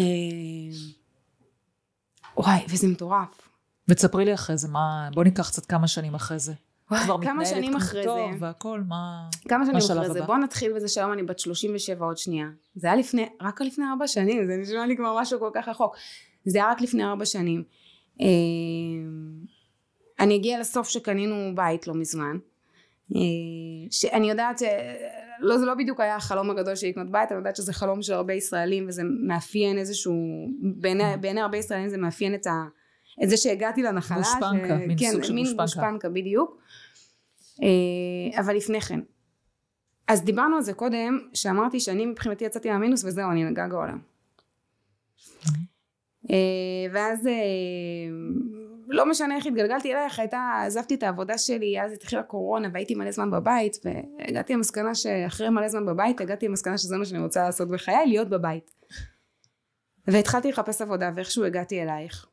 כמו שאמרנו, לא עשית לי רעיון קבלה, אז לא... אז קיבלת אותי למרות, אה, למרות חוסר הידע המוחלט שהיה לי. חוסר ידע ברמה שקצת לפני שבאתי אלייך, אה, בעצם המקום עבודה, המקום עבודה שסיימתי אותו לפני כן, גיליתי, רק אחרי שסיימתי אותו, עכשיו גם למה גיליתי? לא נעים לי להגיד את זה היום, אבל למה גיליתי שהם לא הפרשו לי פנסיה? כי רציתי למשוך פיצויים. התקשרתי לחברת הפנסיה שלי, התקשרתי לחברת הפנסיה כדי למשוך פיצויים, ואמרו לי, אין לך פה כסף. איזה פיצויים את רוצה? אין לך פה, אין פה כלום. איזה שוק זה. זאת רמת הבורות שהייתי בה, אפילו ברמה של לבדוק... שנתיים הוא לא שילם לך ואפילו לא יודעת. שנתיים שלמות עבדתי שם, לא היה לי מושג שלא הופרשה לי פנסיה. הייתי ברמת בורות, מבחינתי, בואי, בגיל 20, זה היה בגיל 32 בערך, נכון? זה 33, לא זוכרת מתי זה היה, לא, קצת אחרי בעצם, כי אמרנו שב-34 עוד עבדתי שם.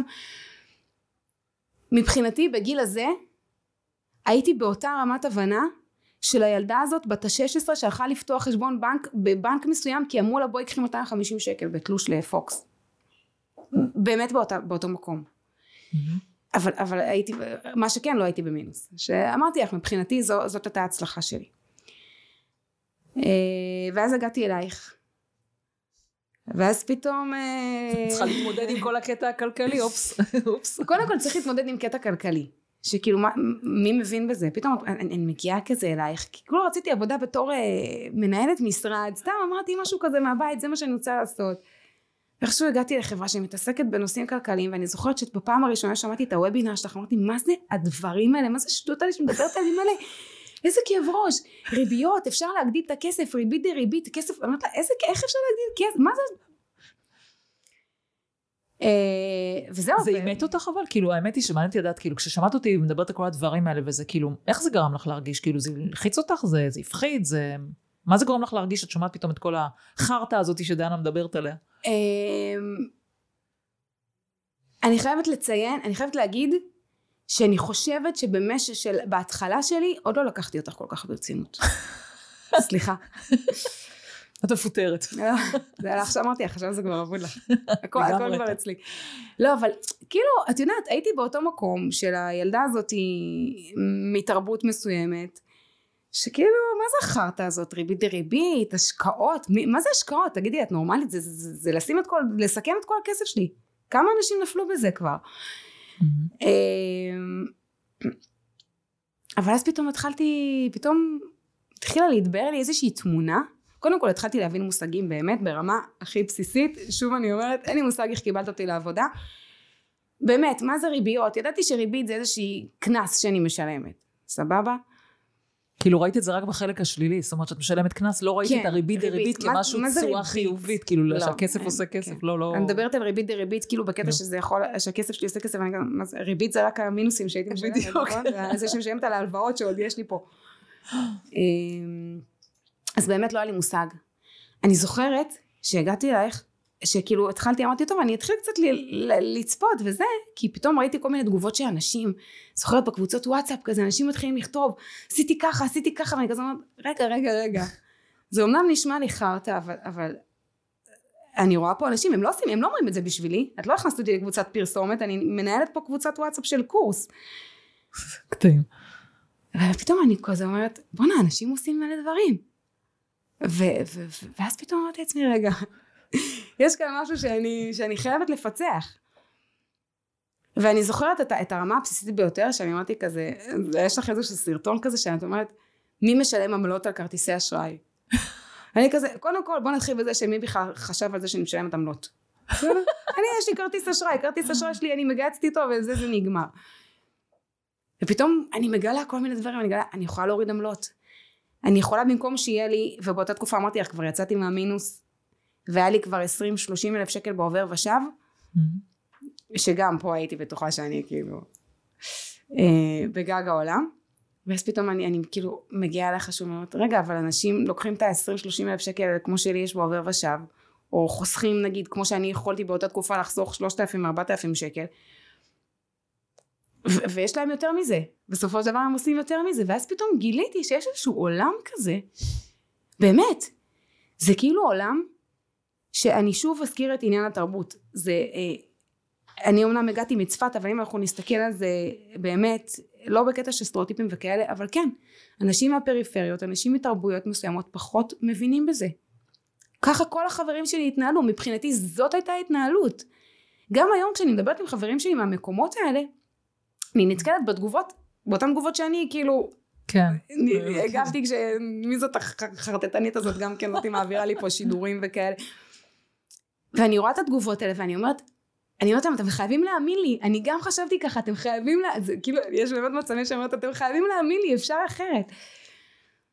אמ, את מזכירה לי בדיוק אותי. אני כשאני מדברת עם אנשים לפעמים בא לי כזה לנער אותם ולהגיד להם כאילו אפשר לעשות את זה אחרת? כאילו גם אני כאילו מרגישה כזה צורך. את יודעת אני זוכרת איזשהו אה, שיחה שהיה לי עם זוג שהם סיפרו לי שהם קיבלו הלוואה מההורים כאילו לקנות בית מטורף באיזה ארבעה מיליון שקלים, לקחו מההורים איזה שני מיליון ומשהו כזה מטורף, וכאילו, הם מספרים לי על החיים שלהם, והם לפני, יש להם ילד אחד והם כאילו רוצים עוד ילד וזה, והם מספרים על החיים שלהם, ואני כאילו רואה בדמיון שלי, אני מאוד ויזואלית, אני רואה את הדברים מאוד כאילו בדמיון, ואני כאילו רואה אותם מתרסקים עם מכונית מהירה עכשיו בתוך קיר.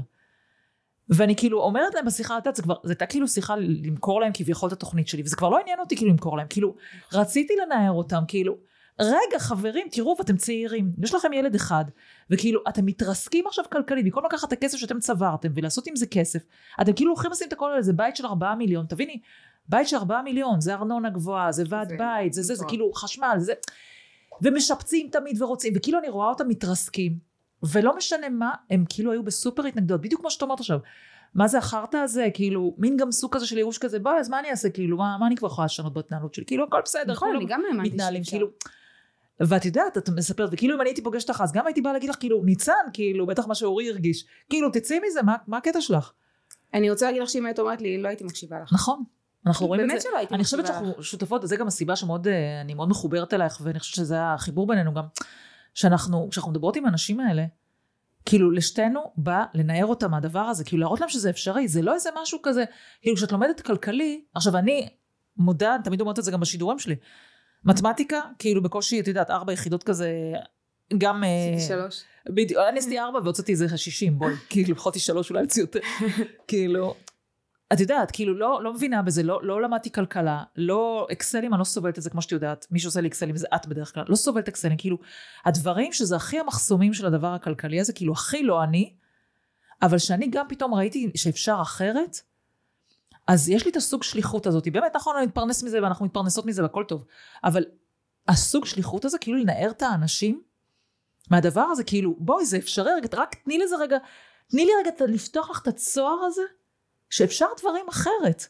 כאילו, אני גם, מה, הסיפור חיים שלך אגב, הוא ממש זהה לשלי, רק שאני חושבת שבתקופה של ההורים שלנו, זה פשוט היה גם, לא היה צריך, זה לא היה מתוחכם כמו היום. כאילו אם הם חסכו קצת הם יכלו להגיע לדירה. היום גם לחסוך לא קצת אנחנו לא יכולים. נכון. כאילו החיים היו פשוטים. הפנסיה כאילו הספיקה הייתה פנסיה כמו שצריך פנסיה תקציבית כל מיני דברים כאלה.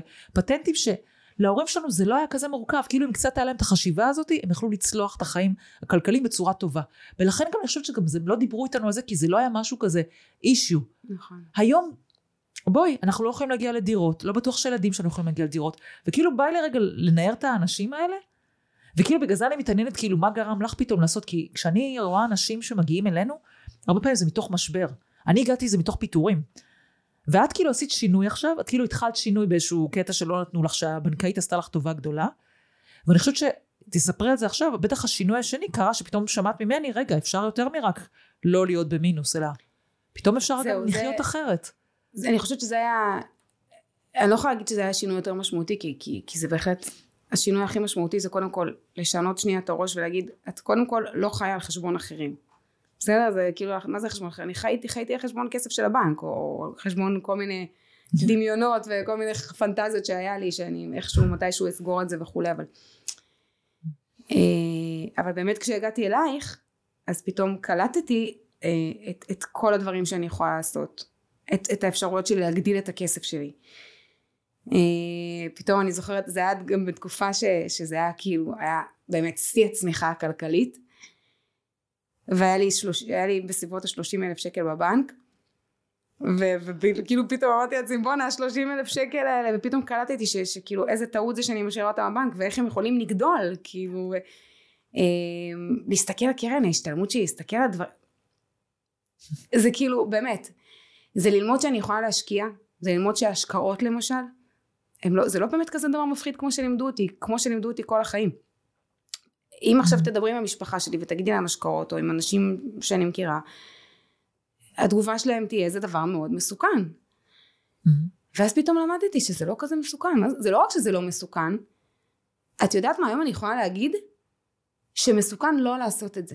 מסוכן לא לדעת את הדברים האלה כי לבד אני לא נכנסת פה לפוליטיקה ומדינה שלנו מדינה אחרת אני, אבל אנחנו מסתכלים על מציאות לבד אי אפשר mm-hmm. היום בשביל לקנות בית את צריכה, ראינו את זה לא מזמן, אני זוכרת שהצגנו את זה גם באיזשהו שידור שעשינו לא מזמן, את צריכה כאילו מיליון משכורות בערך, אני לא יודעת המספרים המדויקים, אז אני נכון, אומרת מיליון. נכון, המון המון משכורות. אבל את צריכה המון המון משכורות, ואז אני אומרת, אני צריכה לחסוך כמה? עשר שנים בשביל לקנות בית? ואני מתחילה לחשוב על זה בגיל, התחתנתי בגיל שלושים בערך, אז רק אז אני מתחילה לחשוב על זה, ואז בעוד עשר, רק עכשיו אני מתחילה על זה, ובדרך יש ילדים ויש דברים וזה, ופתאום אני קולטת, אי אפשר, אי אפשר להגיע לזה ואני חייבת איזשהו כוח נוסף ש, ש, שיגדיל את הכסף שלי כי לבד אני לצבור רק את מה שאני עובדת זה בחיים לא יספיק. נכון יש הרבה אנשים שכן התקדמו בחשיבה שלהם כאילו הם כן חוסכים באמת הם מבינים את אקט החיסכון אבל הם חוסכים באיזה בבנק כאילו או במקום שלא מאפשר כאילו לצמוח ואז הכסף אפילו נשחק הוא אפילו הולך אחורה כי אם הריבית כמו עכשיו אנחנו בריבית אה, גבוהה יותר אז הכסף הולך אחורה כאילו 100 שקל של היום לא יקנו את מה שאת יכולה בעוד כמה זמן. נכון. כאילו הם נעצרים פה, כי השקעות זה משהו מפחיד, מפסידים כסף. אם, את, אה, אם אני עכשיו אסגיר את גילי, אז אני בשנות ה-80 כילדה, אני זוכרת את ההתרסקות של הרבה מאוד אנשים בבורסה, וזה נחרט לי. כאילו, אני תמיד אומרת שעד היום אמא שלי לא יודעת שאני משקיעה בבורסה, כן, לא, לא נותנת לה מידע שילחיץ אותה, אבל כן, זה נחרט אצלי בראש, כאילו, שאני בחיים לא אשקיע. זה נכון. כאילו, למה, למה להסתכן? למה לסכן את מה שיש לי? כאילו, למה שאני אשקיע? אה, אבל זה, זה, זה בדיוק המחשבה, זה בדיוק המחשבה, אבל אז פתאום אני אומרת, כשאני מסתכנת, כשאני לא משקיעה את מה שיש לי, כי, כי לבד אני לא יכולה להגיע לסכומים שאני רוצה להגיע. אני רוצה לקנות בית, אני רוצה להחליף אוטו כל כמה שנים, אני רוצה לאפשר לעצמי לצאת לחופשה עם, עם, עם, עם בן הזוג שלי. אה, כשיהיו לי ילדים אז אני רוצה גם לאפשר להם חיים טובים. אם נגיד משהו ש, שישב לי כל הזמן זה אמרתי שכשיהיו לי ילדים אני תמיד אמרתי שאני אמצא בעל עשיר. למה אמרתי שאני אמצא בעל עשיר? תמיד אמרתי אני יכולה לדאוג לעצמי כי תמיד רווחתי משכורות יפות. ואמרתי אני רוצה בעל עשיר כי, כי אני, אני חייבת כסף כי הבנתי שאם אני רוצה שהילדים שלי יחיו ברמת חיים טובה יותר ממה שאני חייתי ושוב אני מודה להורים שלי המדהימים שעשו באמת נתנו לי חיים מושלמים אה, אבל כן היה חוסר. אה, וכאילו כל הזמן אמרתי אני רוצה שהילדים שלי אני יכולה לתת להם כל מה שאני רוצה כל מה שהם רוצים. כמובן עם חינוך כי אני גם מאוד, מאוד בן אדם של חינוך אבל, אבל כן אני רוצה שיהיה להם בגדים יפים אני רוצה שהם יוכלו לח... לראות עולם. אני רוצה שהם יוכלו לטייל אני רוצה לח... שאני אוכל לאפשר להם. אני לא רוצה שהמילה לא או, אי אפשר לי. אין לי תהיה שגורה אצלי בבית. זה, אני, אני באמת יודעת שזה משהו שיושב אצלי, אנחנו מדברת על זה עכשיו, יש לי צמרמורות כשאני מדברת על זה, כי, כי זה באמת משהו שהוא היה לי מאוד מאוד חשוב. והיום אני יודעת שלבד, רק עם כוח המשכורת שלי, ואני מרוויחה גם היום, אני מס, מרוויחה משכורות יפות, בן זוגי מרוויח משכורות יפות, ואני עדיין יודעת שרק עם כוח המשכורת שלי אני לא אוכל להגיע לאן שאני רוצה להגיע. אז אני חייבת להשתמש פה בעוד כוח. זאת אומרת, אני שומעת שאת בעצם אומרת, כאילו בעצם אני מתרגמת את הדברים שלך, זה כאילו את אומרת לעצמך ישנה. כאילו את עכשיו מסבירה לעצמך ישנה, כאילו... כן. מה, מה אפשר לעשות? ואיך התחושה שלך היום לגבי כסף? איך את מרגישה היום עם זה? יואו, היום אני מרגישה מה זה חכמה. קודם כל, אני חייבת להגיד שאני מרגישה חכמה. אה, אה, באמת, ברמה, ש- שאני גם חושבת שזה באמת הבורות, או אה, טיפשות, או לא משנה איך תקרא לזה, אבל, אבל זה באמת בורות, כי זה לא עניין של טיפשות, זה בורות שהיא, שהיא לא באשמתנו, כי לצערי אף אחד לא לימד אותי את זה. נכון. לא המשפחה שלי שלא הייתה בתרבות כזאת שלא ידעה, לא ידע, בעצמם הם לא יודעים mm-hmm. ולא בבית ספר אה, ולא כשהלכתי לפתוח חשבון בנק אז הקופאית הבנקאית שהייתה שם הייתה ממש נחמדה אבל אף אחד לא אמר לי תקשיבי את משלמת עמלות כל פעם שאת באה אליי לקבל ממני שירות mm-hmm. משלמת חמישה שקלים באמת ברמה הכי בסיסית היום פתאום אני מבינה כסף. היום, את יודעת מה התחביב שלי היום? אני חייבת לספר לך. אני תמיד, את מכירה את הדוחות פנסיה? את בטוח מכירה? דוחות פנסיה האלה? אלה שגיליתי כן, שלא הפקידו לי, גיליתי שלא הפקידו לי פנסיה שנתיים. ונורא תמיד פחדתי מהדוחות האלה וזה היום אחרי שלמדתי אצלך איך קוראים את הדוח פנסיה ואני אומרת בואנה איזה פשוט זה זה כאילו 1 2 3 בחיי שזה התחביב שלי כל הזמן אני אומרת לאנשים תפתחי תפתחי רגע. בדיוק קיבלת עכשיו דוח ריבוני תפתחי שנייה רגע את הדוח פנסיה שלך. וזה מדהים כי כי וואלה היום אני מרגישה היום אני מרגישה שכן יש לי עוד הרבה ללמוד אבל אני בהחלט מרגישה שאני עושה אני כן עושה שינוי לאנשים, גם בתוך המקום שלי, גם כאלה שלא נמצאים בתוכנית, כי יש לי ידע שאני מעבירה אותו הלאה, mm-hmm. שאני כאילו פתאום יושבת עם בן אדם, אומרת לו, תפתח רגע את הדוח פנסיה שלך, ופתאום מראה לו כמה להבין בזה משמעותי ברמה שאני זוכרת שפתחתי את הדוח פנסיה של חברה שלי, באחד מה... אה, כאילו בקטע של כיף, ואני כאילו בטוחה שאני מראה לה שם איזה כמה נקודות, פתאום אני קולטת שהיא משלמת, אני זוכרת אז את הסכומים שזה היה תשע אלף שקל תש, תשע אלף שקל היא משלמת דמי ניהול, בסדר? דמי ניהול בפנסיה שלה בשנה, בסדר? כשזה על סכום שהוא עכשיו, זה היה סכום מסוים כמובן שככל שהכסף גדל אז מן הסתם הסכום שהיא משלמת גדל.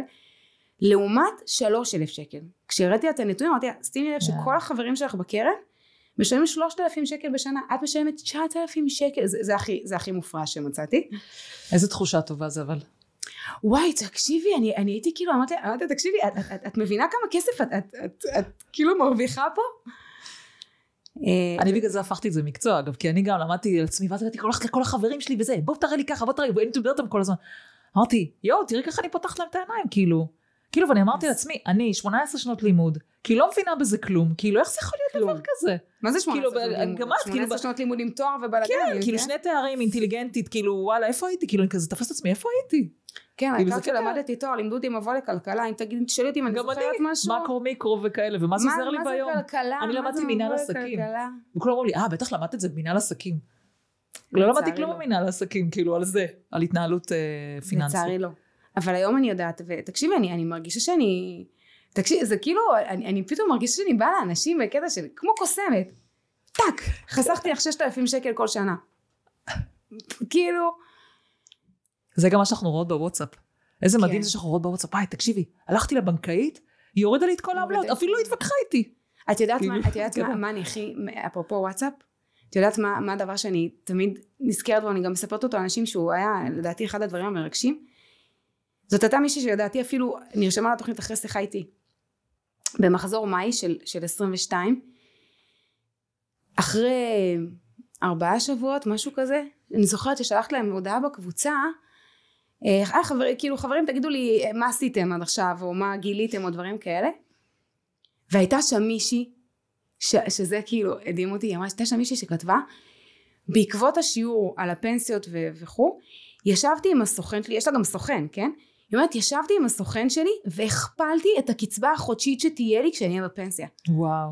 תקשיבי אני זוכרת ההודעה הזאת שמורה לי ההודעה הזאת שמורה לי אני שולחת אותה אני מספרת עליה לכולם כדי שאנשים יבינו כי אנשים לא מבינים באמת מה המשמעות מה זה אומר הכפלתי את הקצבה החודשית שלי בפנסיה? זה אומר שאם היום אני מסתכלת על הדוח שלי והוא אומר לי שלפי הצבירה שלי אני אקבל 2,000 שקל כשאני אגיע לפנסיה אז פתאום בגלל שינויים שעשיתי אני אקבל 4,000 שקל. זה מטורף, משנה חיים. זה, תקשיבי, זה, זה משפט שבאמת, זה כאילו קטע אפרופו וואטסאפ וחוויות ודברים שזה היה משהו שאמרתי בואנה היא הכפילה את ההכנסה החודשית שלה בפנסיה, זה, זה, זה מטורף. את יודעת הסיפור שלי הכי אה, שגור? זו מישהי שרצתה להיות אימא יחידנית, כמו שאני אימא יחידנית, והיא חשבה שהיא לא תוכל לעמוד במה, בהוצאות של ילד, והיא כאילו רצתה לוותר על זה, וכאילו היא באה אליי, במצב שאני אגיד לה, טוב, יאללה, את שומעת? זה לא מתאים, כאילו אין לך את הכסף. כן. והתחלנו לעבוד, וגם הראיתי לה מלא כספים, ופה ושם. תקשיבי, כאילו, הבחורה ניגשה לאיזה מכרז והכפילה את השכר שלה, פתאום היא עצמה, כאילו, מבחינה כלכלית, פתאום היא הבינה בכסף, אותה הרגשה שתיארת מקודם, ופתאום היא הרגישה כזה עוצמה. היא התחילה לחסוך, היא התחילה לפתוח קרנות השתלמות, היא גם אה, הפכה להיות עצמאית, כאילו מלא מלא דברים.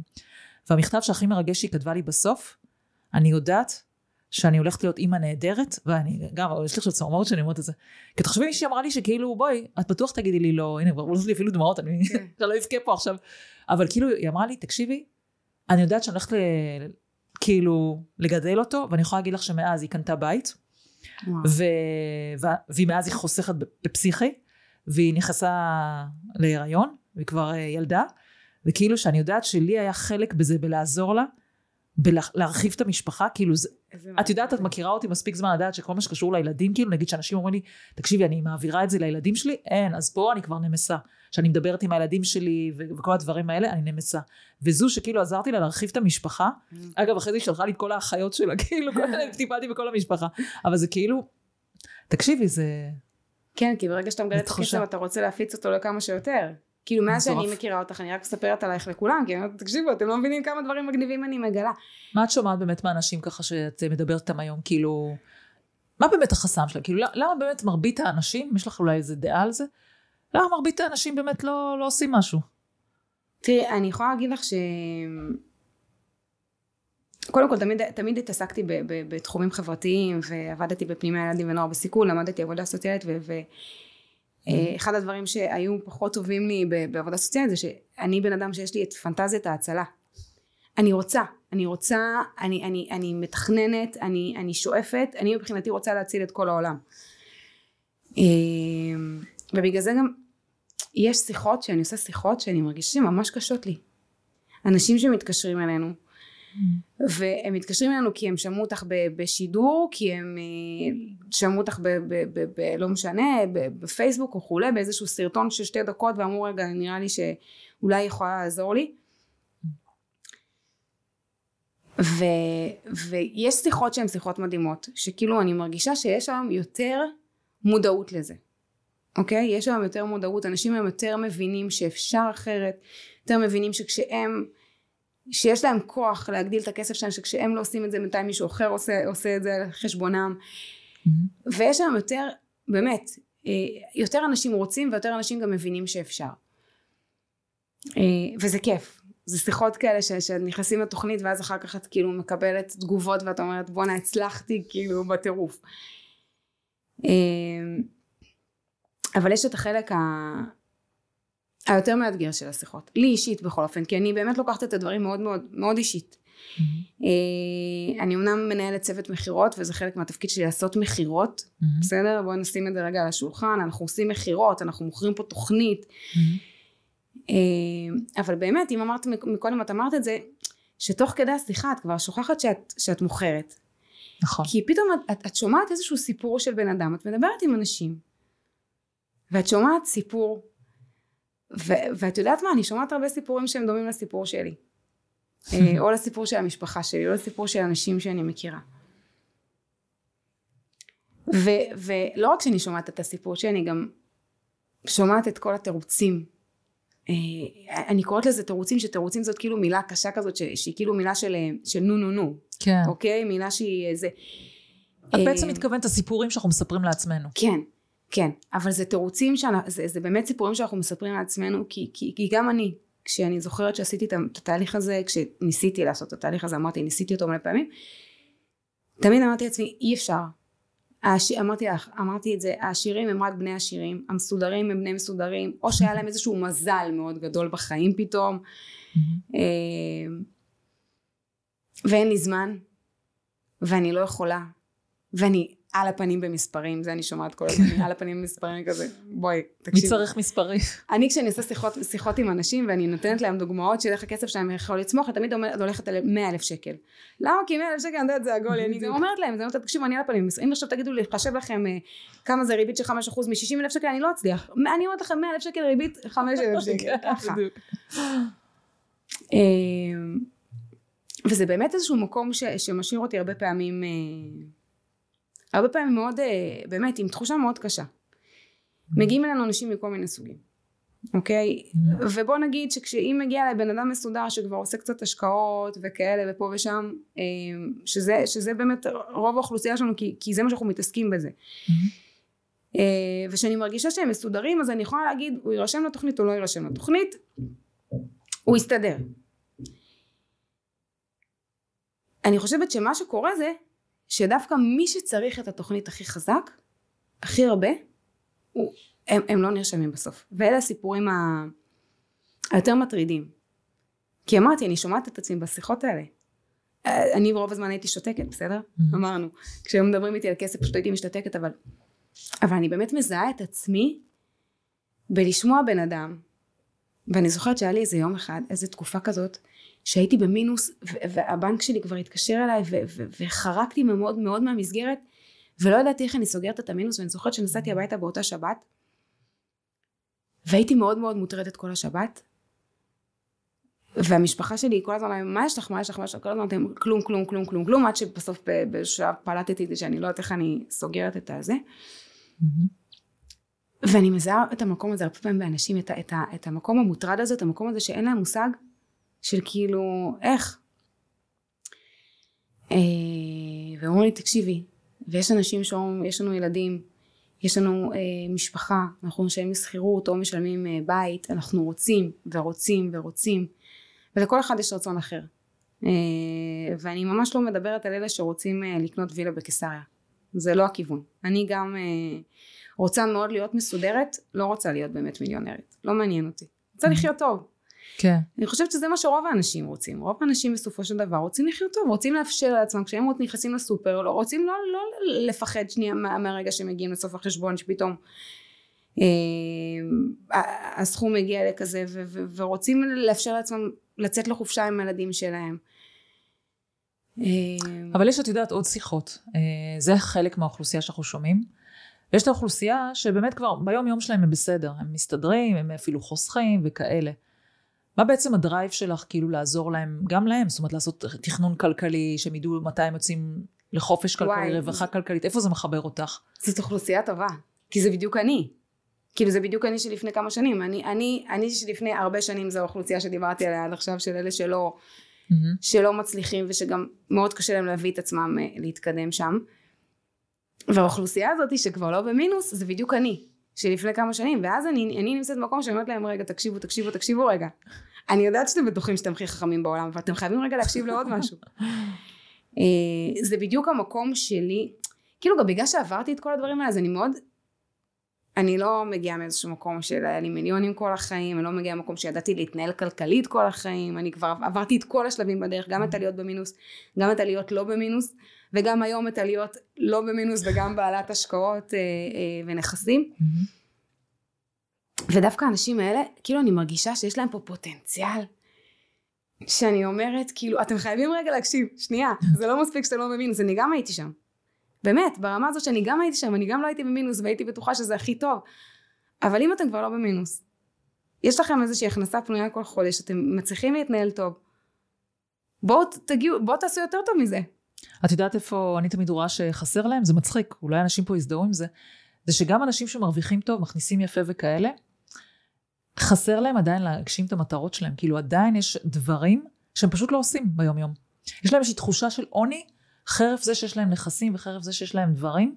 הם כאילו עדיין, בסדרי עדיפויות הם כאילו לא, לא הכי סגורים על עצמם. Mm-hmm. ואני חושבת שזה מהאי ודאות, וזה מה שאני אוהבת בתכנון כלכלי. כשאנחנו עושים תכנון כלכלי, אני אוהבת את זה כי זה נותן לך איזושהי ודאות מה יקרה איתך בעתיד. נכון, תמיד יש אה, כל מיני שינויים וזה, זה לא במאה אחוז. אבל כאילו את יודעת איפה המסגרת שלך? אפרופו את ציינת מקודם, זה הכניס אותי למסגרת. גם פה בנכסים, בניהול נכסים, צריך מסגרת מסוימת להבין איפה אני משחק. ולמשל, אני לא אשכח את זה גם, קיבלתי איזו הודעה כזאת מזוג, שאחרי שליוויתי אותם, הם באו וכתבו לי, אנחנו יודעים שב-2037, זהו, אנחנו, אה, הקריבים, בואי תבדקי אותנו, איך אומרים, בואי, בואי לבקר אותנו בקריבים. כאילו, ואיזה תחושה כיפית זה לאנשים לדעת בעצם גם מה צופן העתיד. כלומר, אני רוצה גם ללמד אנשים שבואו נתכנן קדימה, למה רק לדעת מה קורה עכשיו, שזה החלק הראשון, מה שדיברת מקודם, אלא בואו רגע, אתם לא רוצים לדעת, כמו שאתם מתכננים טיול לטורקיה, אתם לא רוצים לדעת כאילו מה יהיה איתכם בעתיד, איפה, איפה תהיו, מתי תוכלו לצאת חופש, מתי את כמישהי שרוצה לרדת לחצי משרה נגיד, יכולה לרדת לחצי משרה, זה לא מעניין אותך? ואנשים חושבים גם שזה משהו שאי אפשר לדעת, אי אפשר לתכנן, זה כאילו טוב, עתיד. אבל זה לא איזה וודו, זה כאילו איזה משהו שאפשר לבוא ולהגיד, אוקיי, היום המצב שלך כזה, אם תעשי כאלה וכאלה פעולות, זה בערך מה שיקרה לך. כאילו, מה את אומרת על זה? אה, אני, אני חושבת שזה באמת המקום שהכי חסר. אה, ואולי גם זה מה שהיה חסר לי, כאילו אני מסתכלת גם, שוב, אני תמיד מסתכלת על עצמי, כי אני אומרת, אני, אני חייבת רגע להבין מה אני הרגשתי באותה תקופה, מה אני עשיתי באותה תקופה, מה הניע אותי. ו- ו- ואני חושבת שזה באמת מה שהכי חסר, כי גם אנשים שמרגישים מסודרים, ואין להם תוכנית כלכלית, אז נגיד, אני גם הרגשתי שאני מסודרת, בסדר? Mm-hmm. כי היה לי 30 אלף שקל בעובר ושב. שהיום את יודעת שזה לא מה שיסדר אותך. כן. אבל כאילו הייתי מסודרת, אבל אז כאילו כשאני חושבת, רגע, אני רוצה לקנות בית מתישהו, נכון? אז רגע, מה הקשר? סבבה, יש לי מלא כסף עכשיו. כאילו איך אני מגיעה מזה לזה? איך אני מגיעה, איך אני, אני, סליחה, איך אני באמת מגיעה אה, אה, מהמקום הזה של אני חיה סבבה, אני חיה טוב עכשיו, אבל בסופו של דבר אה, אני ארצה לקנות בית. אני רוצה עוד כמה שנים יהיו לי ילדים, אז אני רוצה לאפשר לעצמה, לי ולהם כל מיני דברים מסוימים. ואני רוצה אני רוצה לדעת שאני יכולה לאפשר לעצמי כל מיני דברים גדולים יותר בעתיד. שזה אני חושבת באמת ההסתכלות הזאת על העתיד, אה, של להסתכל קדימה, היא באמת חסרה לנו, כי, כי אנחנו אומרים אני חיה טוב עכשיו, נכון? חיה טוב, אני קונה לעצמי מה שאני רוצה, אני נשארת עם פלוס כל חודש בחשבון. אבל זה כאילו כמו שאמרתי אז שאני לא מצליחה לקנות את עצמי את הדבר, כשהייתי במינוס אז יכולתי לקנות כל מיני דברים קטנים אבל את הדברים הגדולים והמשמעותיים לא יכולתי לקנות אז זה אותו דבר בקטן יותר, בסדר? כי אני יכולה לקנות לעצמי הרבה יותר דברים אבל, אבל שוב, כשאני מסתכלת על הדברים גדולים, מסתכלת על היום, כאילו, לתכנן את הפנסיה שלי. אני חיה טוב היום. אני לא יודעת מה יהיה כשאני אצא לפנסיה, את מבינה? היום אני יודעת. כן, כן, כבר יש לך תכנון כלכלי, כן, ברור. כן, יש לי תכנון כלכלי, אבל כאילו, זה מה שהיה חסר לי אז, וזה כן. גם מה שאני רוצה להגיד לאנשים. חסר לכם את התכנון הכלכלי, חסר לכם להבין שאתם לא רק חיים עכשיו טוב, חסר לכם להבין כמה אתם תצטרכו בשביל לחיות טוב בעתיד, ולדאוג לזה עכשיו. אה, איזה רגשות אבל זה מעורר לך לדעת את הדבר הזה? כי אנשים אומרים, טוב, בסדר, אז אני לא ממש יודעת. בסדר. אבל מה, מה המשמעות מבחינתך לדעת את הדבר הזה? זה ביטחון. זה ביטחון, אני אגיד לך למה. אני לא הבנתי את זה. עד לא מזמן. אה, שפתאום קלטתי, היום גם כשאני מדברת עם אנשים אה, שבפנסיות וגם אנשים שמגיעים ומתעניינים באמת בשירותים וגם אנשים קרובים אליי שפתאום אני mm-hmm. קולטת ש... שכאילו פנסיה, וזה לדעתי המקום הכי, הכי חזק, שאני פתאום אומרת, רגע, אנשים יוצאים היום לפנסיות, ואין להם איך לחיות. כאילו יש להם פנסיה, הם עבדו כל החיים, עבדו קשה כל החיים. Mm-hmm. ויש להם פנסיה זעומה, באמת. אה, ויש עוד קצת קצבה מביטוח לאומי. וזה מאוד מפחיד אותי. זה מאוד מפחיד אותי המקום הזה ואת יודעת מה? בגלל שהייתי במקום לא טוב ויצאתי ממנו זה עוד יותר מפחיד אותי. כאילו כשהייתי שם הייתי רגילה. כי יש לך היום תיאבון, את חיה ברמת חיים יותר גבוהה היום, יותר יכולה לאפשר לעצמך. אני חיה ברמת. ברמת, חיים, ברמת חיים יותר גבוהה. אני חושבת שאני הרבה יותר חכמה היום, והיום אני מבינה מה המשמעות של להיות במינוס. Mm-hmm. אמ, באמת אומרת לך, בעבר זה לא הפחיד אותי כמו ש... והיום יש לי יותר כסף, ובעבר לא היה לי כן. כלום.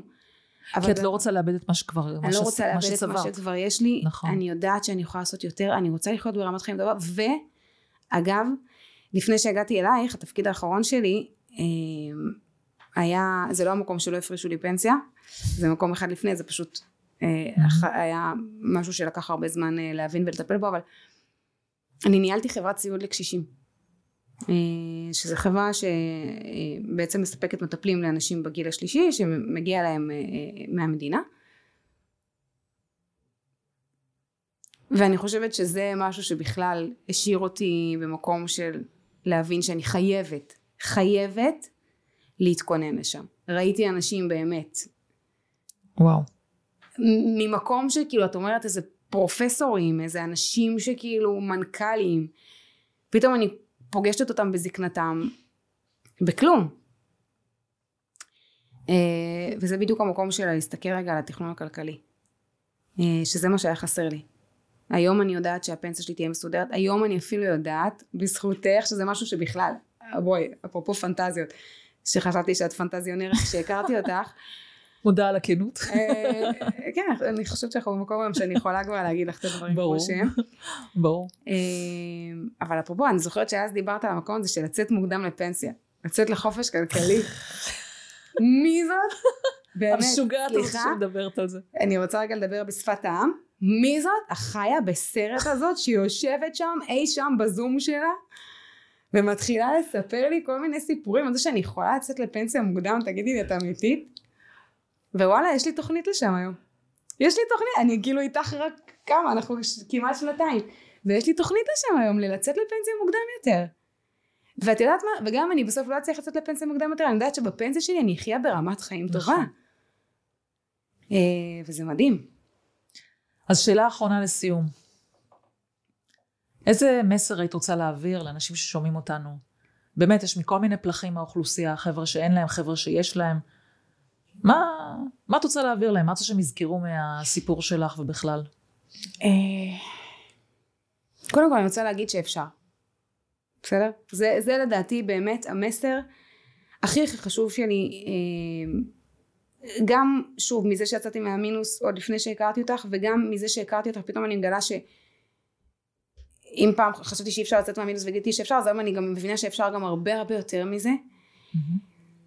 אה, אז קודם כל אני רוצה, ש, שידעו שאפשר. אני חשוב לי שאנשים ידעו וזה אני רוצה להגיד מתוך האנשים שאני מדברת איתם אני פונה אליכם עכשיו בואו תקשיבו אליי אולי תשמעו אותי ואולי תחזרו אליי באיזה שיחת טלפון. אה, אתם יכולים אתם יכולים ברמה שיש כלים ויש יש הרבה יש כלים ויש ידע ויש הרבה דברים שברגע שיש לנו אותם אנחנו יכולים להגיע למקומות, אה, למקומות אדירים. כאילו זה, זה ברמה באמת של להבין מושגים פיננסיים. היום אני, היום אני יושבת באמת אני מתקשרת לבנק שלי ואני הרבה יותר חכמה הם לא יכולים לחרטט אותי. פעם דיברתי עם איזה מישהי שאמרה לי תקשיבי התקשרתי לקרן השתלמות שאמרתי להם שאני רוצה לעשות כך וכך אמרו לי לא אי אפשר אמרתי לה מה זה אי אפשר אמרתי כן זה מה שהוא אמר לי אמרתי אבל, אבל זה לא נכון אמרתי בסדר אני לא יודעת אז, אז, אז חשוב לי להעביר מסר. א' אפשר. אפשר מכל, בכל מצב. בסדר? אפשר בכל מצב. אני רואה את זה ראיתי את זה על עצמי. אמ, אני רואה את זה על, על התלמידים על המתאמנים שנמצאים אצלנו בתוכנית על אנשים שמגיעים אלינו במקום מסוים אה, ולא משנה מהו לא משנה גם אם זה מקום מאוד מאוד נמוך של מינוסים וברמה של לצאת ממינוס וגם אם זה מקום גבוה של יש לנו מישהו שאמר לנו עכשיו אני כבר מסודר סידרתי את הילדים שלי נכון? יש לנו עכשיו מישהו אה, כזה? 20 מיליון שקל אה, נכסים. 20 מיליון שקל נכסים הוא אומר אני מסודר סידרתי את הילדים שלי יש להם לכל כבר קניתי לכל אחד דירה עכשיו נשאר לי לצאת לפנסיה מוקדם. זה אני רק רוצה צריך לבנות את התוכנית לעשות את הסדר ולבנות את התוכנית לשם של, של לצאת לפנסיה מוקדם. אז, אה, אז לא משנה מאיזה מקום נמצאים תמיד אפשר לצמוח. ואני רוצה להגיד עוד משהו. כל החסמים האלה שאתם שומעים כל ה... אין לי זמן שאתם אומרים לעצמכם לא שאתם... אני שומעת אתם אומרים לעצמכם אין לי זמן אין לי כסף אי אפשר זה מסוכן זה מפחיד אפילו אני אגיד עוד משהו שהוא מעבר. דנה היא עוד אחת מיני רבים ש... עוד חרטא בסדר? באמת בצורה הכי הכי כנה והכי שקופה זה תירוצים. זה תירוצים ותסתכלו שנייה לתוך עצמכם ותשבו רגע בשקט אה, ותבינו ש... ש... בואו אני אני אתן את זה בדוגמה מאוד מאוד פשוטה. כשאתם אומרים לי אין לי זמן אוקיי? אם עכשיו אני אגיד לכם אם תעצרו עכשיו את היום שלכם לא יודעת מה אתם עושים תעצרו את היום שלכם ותיסעו לתל אביב יש שם מחכה לכם שם 100 אלף שקל. אתם עוצרים את היום שלכם או לא עוצרים את היום שלכם? אז זה העניין של זמן אוקיי? וכשגם אני משפט מאוד שגור של אין לי זמן אבל את יודעת שכשסבתא שלי צריכה אותי או כשמישהו במשפחה שלי צריך אותי ברור. יש לי זמן. אני מוצאת את הזמן. אז כשאנחנו רוצים לעשות משהו אה, אני באמת אומרת בתור אחת שעברה את זה יש לנו המון חסמים שמנהלים אותנו המון אה, מחבלים כאלה שיושבים לנו בראש ואומרים לנו כל מיני דברים כמו אי אפשר ו- ו- וזה קשה. ולפעמים אנחנו מחליטים שזה קשה עוד אפילו לפני שאנחנו מכירים כי אני נגיד הנושא הפיננסי בשבילי היה מה זה קשה. מה זה קשה? מה זה בנקים? מה זה מספרים? אמרתי שלוש יחידות במתמטיקה וגם את זה בקושי הצלחתי. וזה היה לי קשה וויתרתי עליו מלכתחילה. לא ניסיתי אפילו להתעסק עם הנושא הכלכלי כי אמרתי זה מסובך. אמרתי רק רק הם יכולים זה, זה משהו שהוא נחלתם של אנשים מאוד מאוד ספציפיים. והיום אני אומרת וואלה חבל שלא ניסיתי את זה מוקדם יותר. לא לא עשיתי את זה חבל שלא ניסיתי את זה מוקדם יותר. כי אם הייתי מנסה את זה מוקדם יותר אם הייתי מוכנה לפתוח את הראש מוקדם יותר ולקחת ולהגיד אני עושה לא, לא נותנת לכל הקולות האלה בראש שלי של אי אפשר ואי אפשר לנהל אותי ולא נותנת למחשבות שבלי לבדוק אפילו של אי אפשר לנהל אותי אם הייתי מנסה את זה הרבה יותר מוקדם היום כבר היה לי נכנסתי לבית שלי וברוך השם אני מודה על זה אבל היום יכלו להיות לי לפחות שלושה לדעתי. איזה אלופה. אז ניצן, קודם כל תודה רבה ש, שבאת. אני חושבת שאנשים מאוד מאוד יכולו להזדהות עם הדרך שלך, ואני, כשאני שומעת את הדרך שלך, ואני יודעת שגם לי היה חלק בו, בחלק השני, גם. אז זה מזכיר לי למה אני קמה בבוקר ועושה את מה שאני עושה. אז המון תודה. תודה, ואני רק רוצה שלא רק יזדהו. בסדר? כי זה מאוד קל. שגם יעשו. מאוד אני קל מכירה אותך, להזדהות. תגידי להם שיעשו כבר, נו יאללה. כן, כי, כי, אני, כי שוב, אני גם מזדהת עם, עם מלא דברים, אבל אם את לא עושים, אה, זה לא קורה. זה לא קורה. תודה נשמה. תודה לך, באמת תודה על הכל, גם על, על, על, על ההשראה שאת נותנת כאשת מקצוע, וגם אה, על הדברים מדהימים שעשיתי בזכותך. תודה.